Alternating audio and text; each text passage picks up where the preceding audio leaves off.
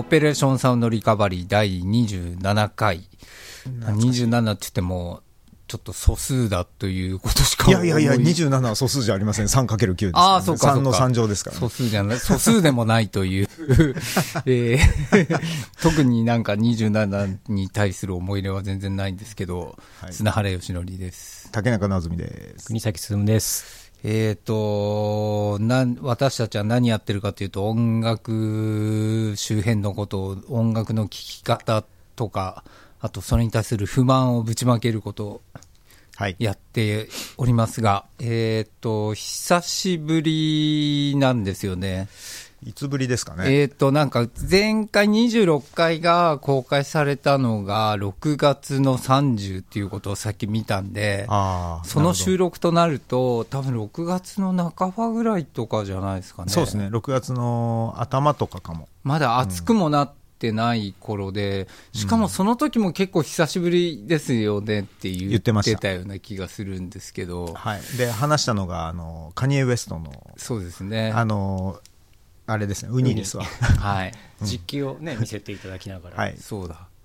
まあ、カニエさんまた別の件でちょっと大変なことにそうです、ね、なったりしてますけど、炎上アーティストみたいになってますよね最近、はい、なってますが、まあ、4ヶ月ぐらい経てばいろんなことが変わるということで、まあ、いろんなことが変わってるんですけど、この4ヶ月私たちもまず何やってたかっていうことをだらだらと話すんですけどね、はい、僕は、6月っていうことはそうですね、4月ぐらいからテストセットっていうグループをなんとなく準備して始めたんですけども、まあ、結構今年準備期間と言いつつもフェスとかライブとかいろいろやってですね、年内9本もライブやることに、これからも含めてってことですか？あと2本残ってるんですけども、そうなんだ。それ入れて9本もやったっていうことで、ちょうど夏の時はまあ、サマソニの前夜祭なんだっけ、ソニックマニアに出るっていうことになって、で私たちは急にバンド始めたものでレパートリーが全然ないもんですから、確かにそうですね、オリジナル曲作れっていう風になりまして、つってわーってオリジナル曲を作ってですね、でライブの準備するっつって、まあ、久々にちょっとビデオ編集とかもやったりとかして、それで夏があって、その後もそうですね、ライブに出たり、あと大村正明さんっていうアレンジャ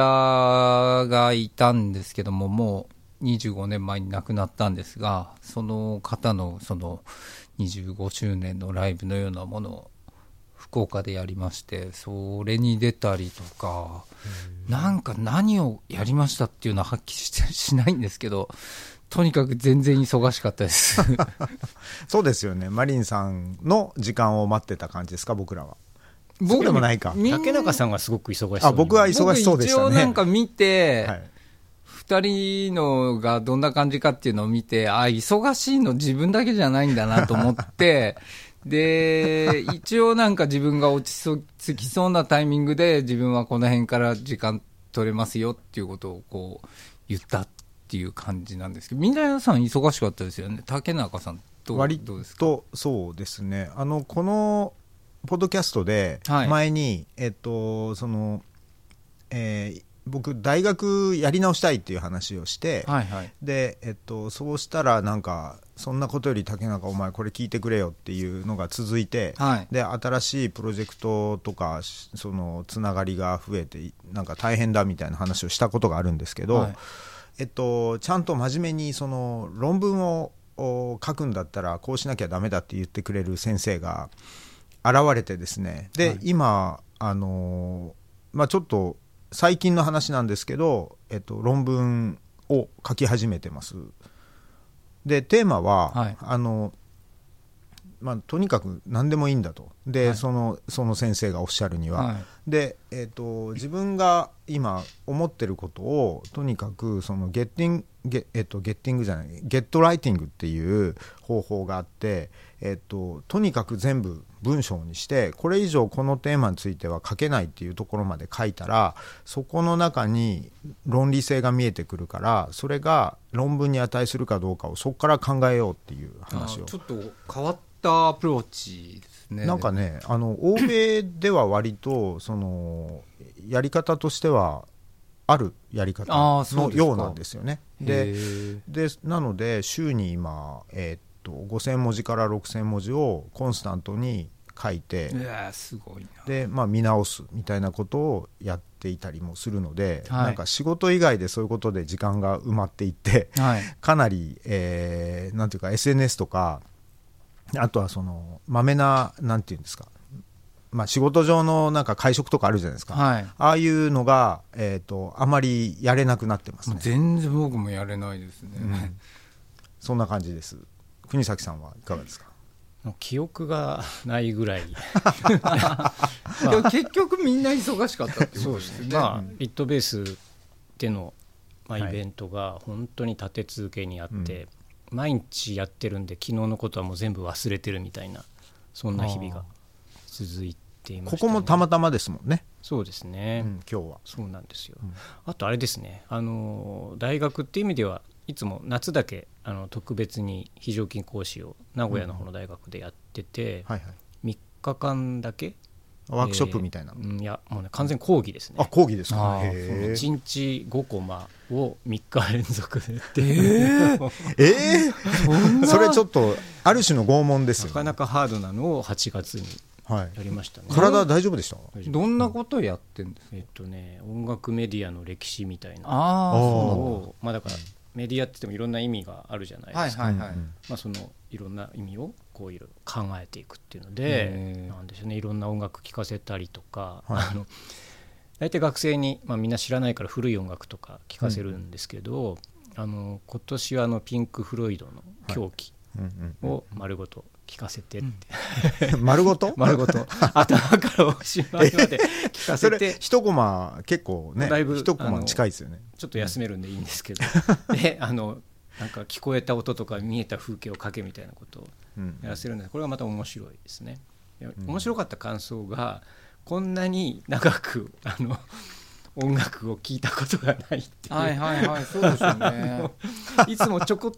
しか聴かないから、はい、要するにアルバムっていう概念がまず彼ら彼女たちは持ってなくて、はい、でアルバムってこういうものなんだっていうのが初体験で、ああ確かにそういう感じ、そういう感想をいただいたりとかですね、うん、面白いですよ。まあ、サブスクでね、このポッドキャストでも話しましたけど、そのサビがまず最初に出てくるとか、なんか曲の構造自体にね影響を与え始めてるから、はい、イントロないとかですよね、うんうんうん、だから確かにイントロクイズが成立しなくなってますよねいきなり最初からタイトルを叫んだりとかするような曲が増えてるわけで、TikTok に最適化されてるってね、言われますよね、うん、そこはね。まあ、でもそのピンク・フロイドも別に普通に Apple Music っていうかサブスクでかけてるんですけどね、うん、確かになんかそこはシュールだなって思いますけどそういうのもあると、うんうん、そんなこんなで忙しい日々を私もですね、皆さん忙しかったっていうことですよね。そっか、ピンク・フロイドのアルバム40分ぐらい、ね、アナログ時代ですからLP 裏表ですよね、はい、裏表で40分ぐらいですよね、うん、まあ、40分聞いたことない、うん、そうか、そうなんだな。みんなやっぱりあれですかね、曲の全てを聞くっていう感じ。ちょっと前にそういえば僕らが休んでる頃にギターソロがどうのっていう話あったじゃないですか、ギターソロを飛ばす事件ですよね、はいはいはいあった 大変でしたよねあれどういうことなんですかね、ギターソロ、まあ、結局歌しか聴いてない、歌詞しか聴いてないんですよ、うん、あ、やっぱ歌詞問題だ、歌詞のことも前話しましたけど、うん、じゃあインスト聴かないみたいな感じなんですかね。ですね、そうなんだ。カシオペアとかどうすんですか？じゃあ元気に活躍してますけどカシオペアね。あとハードロックとかヘビーメタルは大体ありますよね、はい、ギターソロとか、ね、ドラムソロとかっていうか歌よりもこう長いですよね、パート的にね、うんうん、そういうインスト部分っていうのがね、うんうん、だからその楽器をやる人のパフォーマンスそのものが軽視されてるっていうことになるってことですね。うちのっていうかそのリッドミュージックとしては由々しき事態、インストゥルメンタルの、ね、地位の低下ですよね。本当です、うんね、ギタリストみんな怒ってますからね逆だろうと、普通は歌を飛ばしてギターソロだけを聴くだずっと子供の頃そうやってたとかね言ってますからね。何なんだろうな。でもそれもギターソロを飛ばすっていうのはちょっと自分は全然分かんないですね、うん、だから結局飛ばせるっていうのが飛ばしやすくなってるっていうね。いやまあそれもそうなんですけど、飛ばすんだったら聞くのやめれやいいじゃんっていうぐらいに思っちゃうんですけどねやっぱ好きになった、まあ、推しの声だけを聞きたいってことなんでしょうね。なんかすごくそれって楽しみ方の幅を狭めてるし、うん、それに自覚的じゃないっていうところにかなりもうなんかあえて言いますけど頭の悪さを感じますね。でその教育が必要というか、まあ、教育って言ってもこう上から押し付けるんじゃなくて、なんかギターソロにしてもボーカルにしてもなんか気持ちいいポイントってあるじゃないですか。ここ綺麗になってるなとか、すごくちゃんとの今日この録音の時の喉の調子がいいなとか感じますよね。でそれが共感できればなんかそれで、その時に食べてるものが美味しいとか、走ってる時のペースが速くなるとか、こう心理的にいろんな効果あるっていうことを知らないんですかね。いやいろいろ あると思うんですよ、音楽も。だからそういうものがその凝縮されて、例えば食前酒があって前菜があって、はい、コースね、メインがあってみたいな食事の取り方が、はい、もありますし、うんうんうん、もういきなりステーキみたいなものもあるじゃないですか。いきなりステーキもあるのは分かるんだけど、いきなりステーキだけもう毎日通い続けるみたいな、いきなりステーキ以外は料理ではないっていうそういう感じですもんね、はい、ある意味だからファストフードファストファッションっていうかね、はい、そういう感じの世代っていう言い方しちゃうと、なんだろう、それ時間的な効率の使い方っていう風に考えるのかな、うん、どうしてそういう風になるのか、まあ、映画を倍速で見る問題も同じ本質かもしれませんね、うん、だから本当時間の奪い合いっていうことはよく言われますよね、うんうん、でもほら音はその目は奪わないからってよく言われるじゃないですか、うん、そうですね、要するにながら聞きできるから音楽は目を奪わない、だからスマホでなんか SNS やりながらも音楽は聴けるはずなのに、うん、ギターソロ飛ばされてるっていう、うん繰り返し聴ける問題ってあるじゃないですか、はいはいはい、音楽に関しては繰り返し聴けるけど、うんはいはい、まあ、映画を2回3回ってよっぽどじゃないと見ないっていう問題ありますよね、うん、でそういうギターソロを飛ばすような人は必ず毎回飛ばすってことですかね。どうしてんでしょうね。ね、めんどくさくないですか。もう高中正義とかどうなるんですかじゃあですよね、全部飛ばすって話、まあ、そもそも聞かないっていうかジャンルの中に聞くジャンルの中に入ってこないってことじゃないですか。なんだそんなに嫌なのかなギターソロがもっとだったら歌詞となんかメロディーだけがもっともっとストイックにこうなんていうんですか、それしかないものっていうか記号化されたようなもの、うんうんうんの方が本当はいいっていうことなんでしょうかね。じゃあそっち方面に、うん、もう極端にもっと極端にやるんじゃ朗読でいいんじゃないかとかそういう話。いやそうですね、まあそれにどんどん近くなっていくのかもしれない。ポエムリーディングに似てるというか近づいていきますよね。どうなんだろうな。でもポエムリーディングとかあとバレエのその身体表現なんかも、はい、その一生懸命やっていくと声が出たり、あとここでなんか効果音が欲しいとかなるじゃないですか。ありますよ、ね、うん、でそこから演劇にこう変わっていったりとかするプロセスは、まあ、過去に何回も見てきてるから、もしかしたらそういう飛ばす人たちってそれからこれからそういうプロセスを少しずつこうステップアップして覚えていくのかもしれませんよ。まだ前の段階でそう、まだそうです、プリミティブな目覚めていない、はい私はギターソロが聴けるようになりました。例えばその何ですか YouTube みたいなものが出てきて、その後まあいろいろ動画系だとまあインスタとかも動画やってたり、あと TikTok とかが出てきて、ああいうこう短い30秒ぐらいとかでパッて終わるものがいいんですかね。ああいうものも連続してずっと見てるみたいな。ずっとそうでしょうね、うん、何なんだろうね。いやそれも全く分かんなくもないけど、すごいですねそれはそれでね幅があって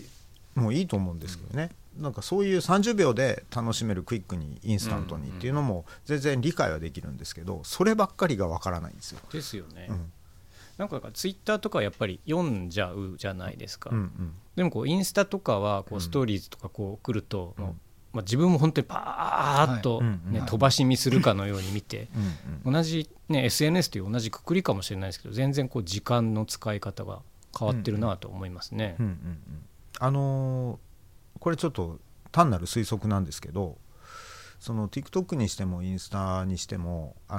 まあ、男性と女性のその投稿が傾向としては違うってあるじゃないですか、はいはい、でまあ、自撮りをするのは女性が多いみたいなのありますよね。でそのボーカルの部分だけを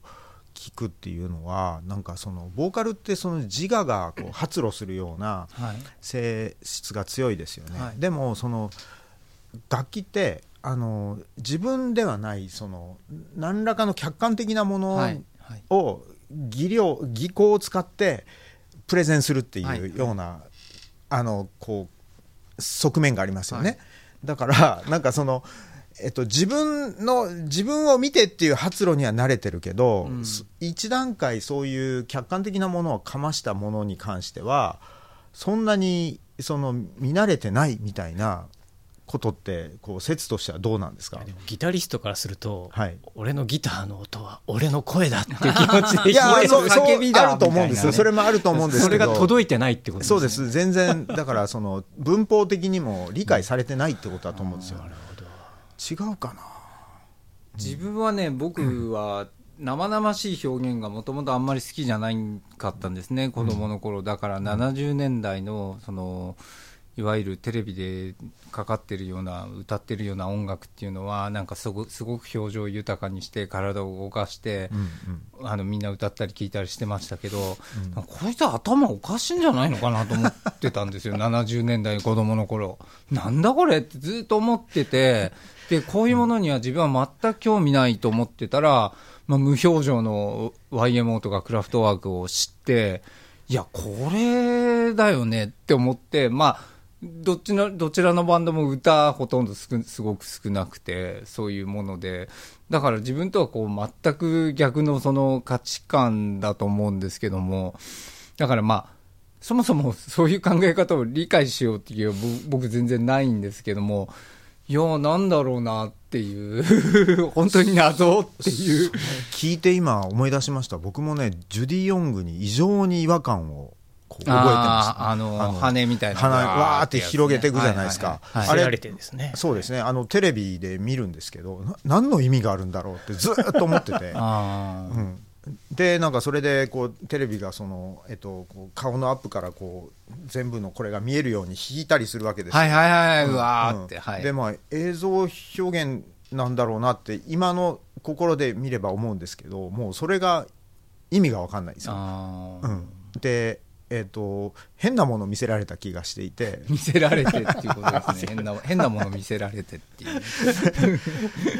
うで、まあ、あれが極端な例なんですけど、やっぱその特にこう、ね、体を動かすようなそのボーカルの人たちがまあ、くねくねしたりするのは、ね、あと西城秀樹がマイク蹴ったりするのが、はい、もう意味分かんなかったですね。あ、うん、でも70年代ってやっぱりそういう人多かったですよね。なんか暑苦しいっていうとちょっと言葉悪いですけど、はいうん、そういう表現表情もすごく過剰でしたよね。そうなんですよ。それで学校でねうん、なんか合唱みたいなのをやらされるじゃないですか強制的に。それで、うんうん、なんかこう歌ってるともっと表情豊かにとか先生が言っていやいやいやいやこれ音楽の授業なんじゃないのっていうなんで表情が出てくるの演劇かよっていう本当に僕はねすごくねそれは納得がいかない部分だったんですよね。なんかどんどん思い出しますね。本当そうです、はい、あのイカロスの羽がどうとらっていう歌を歌った時にもうやっぱり同じように表情豊かにって言われてもう意味が分かんないと思って、いや、うん、もう、うん、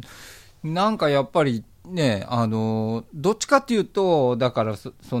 いう無表情な表現とか、あとはその空気の振動としてのその現象みたいなものですか。だから音楽っていうより音そのものを、うん、これは面白い音だなとか、なんかそういう僕は興味の持ち方だったので、もう表情とか言われると、いやこの人頭おかしいんじゃないのかなっていうふうに思うしかないっていう。でもまあその音楽の聴き方としてはその僕は頭おかしいんじゃないかのかなって思う人たちがこう割とメインストリームだっていうことに なりますよね。そりゃ自分もね仕事やりにくいなって思いますね。今の2020年代にそういう状況に戻ったってことですかね。どうなんだろう、どうですかね、どうなんだろうな。なんかサカナクションとかね、そういう一時期そのテレビにたくさん出ていた時期には、はい、4人5人かで並んで、はいはい、であまり表情もわからない状況 はい、でどっから何が出てるのかもわからない感じで、はい、演奏してるっていうような、はい、そのプレゼンテーションたくさん見ましたけど、はい、ああいうのはもう今は受けないってことですかね。どうなんでしょうね。サカナクションのライブそんなに何回も見たことないけど、1コーナーとしてね、あれはよくやってますよね、うん、クラフトワークっぽい並びにしてるやつですよね。いやー、どうなんですかね。本当に分かんないな。どういうのが人気あるのかもあんまりよく分かってないし今うん、まあ、ピアニストがピアノで音を出してるんですけど、はい、ピアニストによりますが、かなりそのアクションがね、こうバラバラというか、はい、個性ありますよね、はいはい、うん、ああいう気持ちはなんか演奏が演奏する方になってみるとやっぱり分かるんですよね、おそらく。なんかまあピアニストとか楽器演奏する人もなんか歌ったりする人もそうですけど、うん、レオ君とかになんでこの時こういう風に手動いてんのみたいなの僕質問したことあって、なんかちょっと空手の型みたいな、なんていうんですかね、そうなんですか、なんかそういう風にやると歌いやすいみたいなっていうかで、自分もでも楽器演奏中そんな演奏できないですけど、うんうん、する時になんとなくそういうのがあって、どっちだっけな、右足が前に出てないとちゃんと弾けないっていうか、忘れるっていうんですかね。型ですね、やっぱり型ですね。そうなんですよ、うんうん、この間なんかほとんど両足でこう揃えて弾いたら、うん、もう全然プレス出てこなくて全然弾けなかったっていう経験して恐ろしかったです すごいね。出てこないっていうのが面白いですね。記憶と結びついてる、僕こんなこと言ったら怒られるかもしれないですけど、楽器演奏するとき何も考えてないんですね、うん、で車運転するときもあんまり考えてないじゃないですか、うん、で例えば自分の車に乗ってキーをこう入れてエンジンをかけてライトをつけてとかってやって、たまたま人の車に乗った時に、まあ、レンタカーでも何でもいいんですけど乗った時に全く同じような行為をしようとするんですけど、これ違う車だったっていう風になるんですけど、そういうのに近いんですよね。あ、だから車運転する時もわざわざよしじゃあエンジンを動かして何をしてって頭でいちいち考えないじゃないですか。それと一緒で楽器の演奏も何も考えないで、ただそのキーボードが前に来て自分がこういう形を取って、うん、そのみんなが演奏するとそれに合わせて勝手に動くっていうのが僕の演奏方法で、身体化が激しく進んでる。何も覚えてないんですよ。だからどうやって弾いてたかって、自分でベースだけ弾いてって言っても全然弾けなかったりするっていう、恐ろしいというか、これ不思議ですね。なんですよね、うんうんうん、そうなんですよ。あれ何の話してたんだか全然忘れちゃう。その演奏する時の、そうですね、身体、まあ、だからギターソロを飛ばすような人たちが、はい、まあ、どういう聴き方をどういうふうに聴いているかを、うん、まあ、考察するっていうようなことから始まったんですけどね。ギターソロを見たことあるんですかね、そういう子たちはね。ないかも。だからさっきとちょっと逆な言い方ですけど、こう顔でギター弾いてるような人って多いじゃないですか、70年代。ああいうのを見るとなんか感じいることが若い人たちはあるのだろうかって。どうなんでしょうね。だからギターの顔も表現なのか、なっちゃうのかっていう話もあると思うんですよ。だから人に見てもらうためにああいう顔してるのか、それともそういうふうに演奏するために無表情でこうやるよりも、もう勝手にやっぱりこうなっちゃうっていうか、こうなんていうんですかね、シンクロするっていうんですかね、演奏と顔が。それでなんか僕はなっちゃうパターンの方が多いんじゃないかなってちょっと思うんですけども。そう思います。なんかわざと表現してるっていうよりかはもうなっちゃう。そうですよね。自然にこうのけぞったりとかなりますよね。まあ、誰でも歩き方とか個性あると同じで、まあ、楽器は当然そういうのが出てきますよね。だからそこに考えが及ばないというか、経験がないというか、 それ見るとまあ鬱陶しいと、余計鬱陶しいと思うかもしれないですが、ね、なんか、なんか表現なんだなということで、ギターソロの聴き方が変わってくるかな。あ、でもアドとかはもう顔さえ出てないわけですよね。あ、そうかそうか。逆にあれですね、ギターソロを飛ばす人はどのような人なのか、飛ばさない人はどのような人なのかっていうデータが欲しいですね。データが欲しい。いや、だからその人の顔とか服装とか何食べてるとか、そういうデータがなんか欲しい。見てみたい。すごく興味があるな、それ。これはじゃあ募集ですか？でもこれ聞いてないと思う。そう、聞いてる方のそのね、募集団がものすごく偏ってる気がするので、あと年齢とかね、年齢とかもちょっと知りたい感じが。まあでもすごくなんか実はその層がメインストリームかもしれないけど、実は狭い層のような気がするんですよね。そういうことをやってる人たちっていうのは、似たような人たちっていうか、トレンドセッターがいて、で、まあ、そのトレンドをそのまま体現するような人たちが、目立つんだけど、実はメジャーマイノリティかもしれないですね。なんかそんな気もするんですよね。じゃああまり心配する必要がないということですか？いや、まあ心配とか何かってそういうその音楽の聞かれ方の現象として、それをなんとかしたいっていうのは僕は全然なくて、もうそれはもう景色だから眺めるしかないっていうふうに僕は考えてるんですけど今後結局今ほら楽曲をさまざまこう分析する、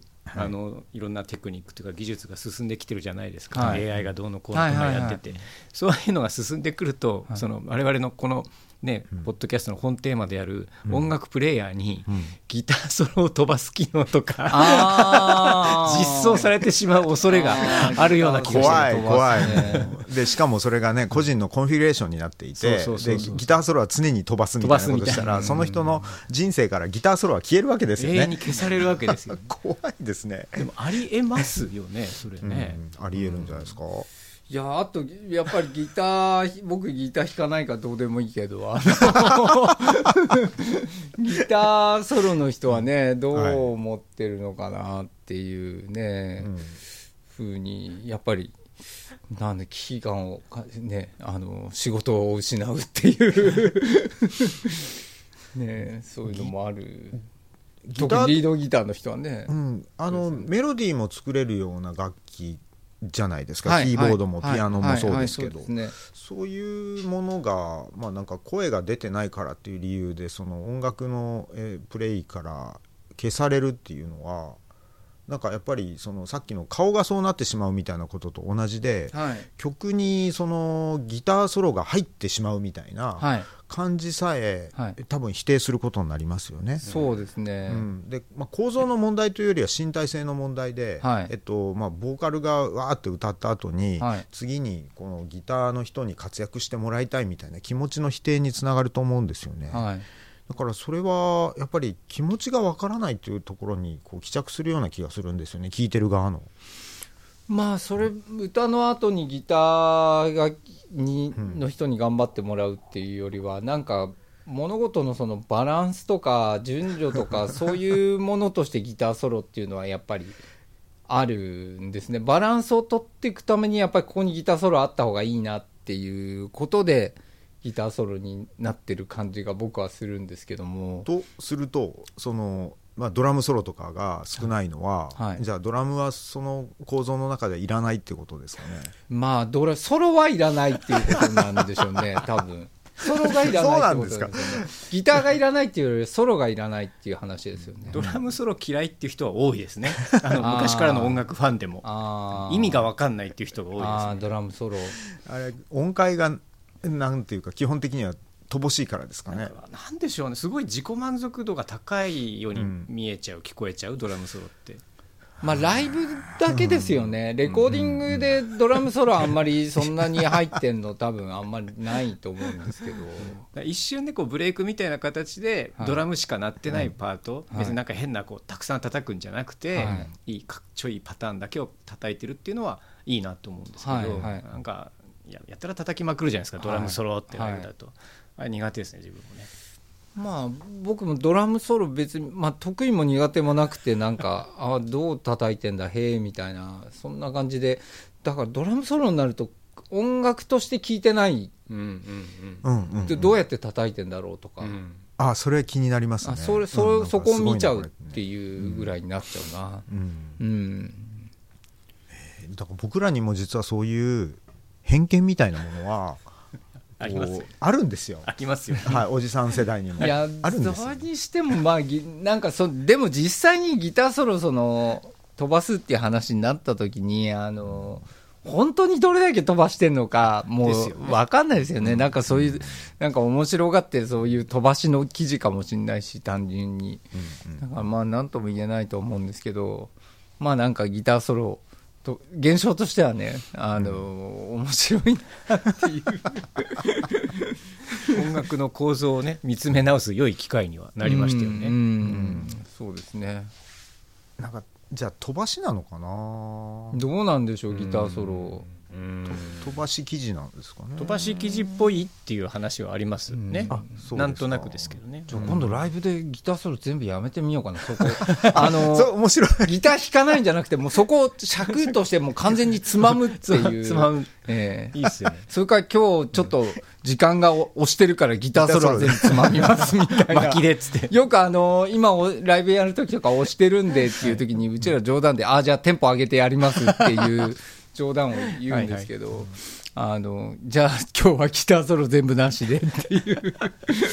ンバー紹介もなしでみたいなねなんかつまめるやつ全部つまんでいくっていう、ね、永井くんねかわいそうに本当にねすいませんねっていう永井くん呼んで話聞きたいですねあそうですね、今度機会あったらじゃあ永井くん呼んで、ねギターソロについて、当事者ですよね、思いっきりね。っていうか被害者ですよね。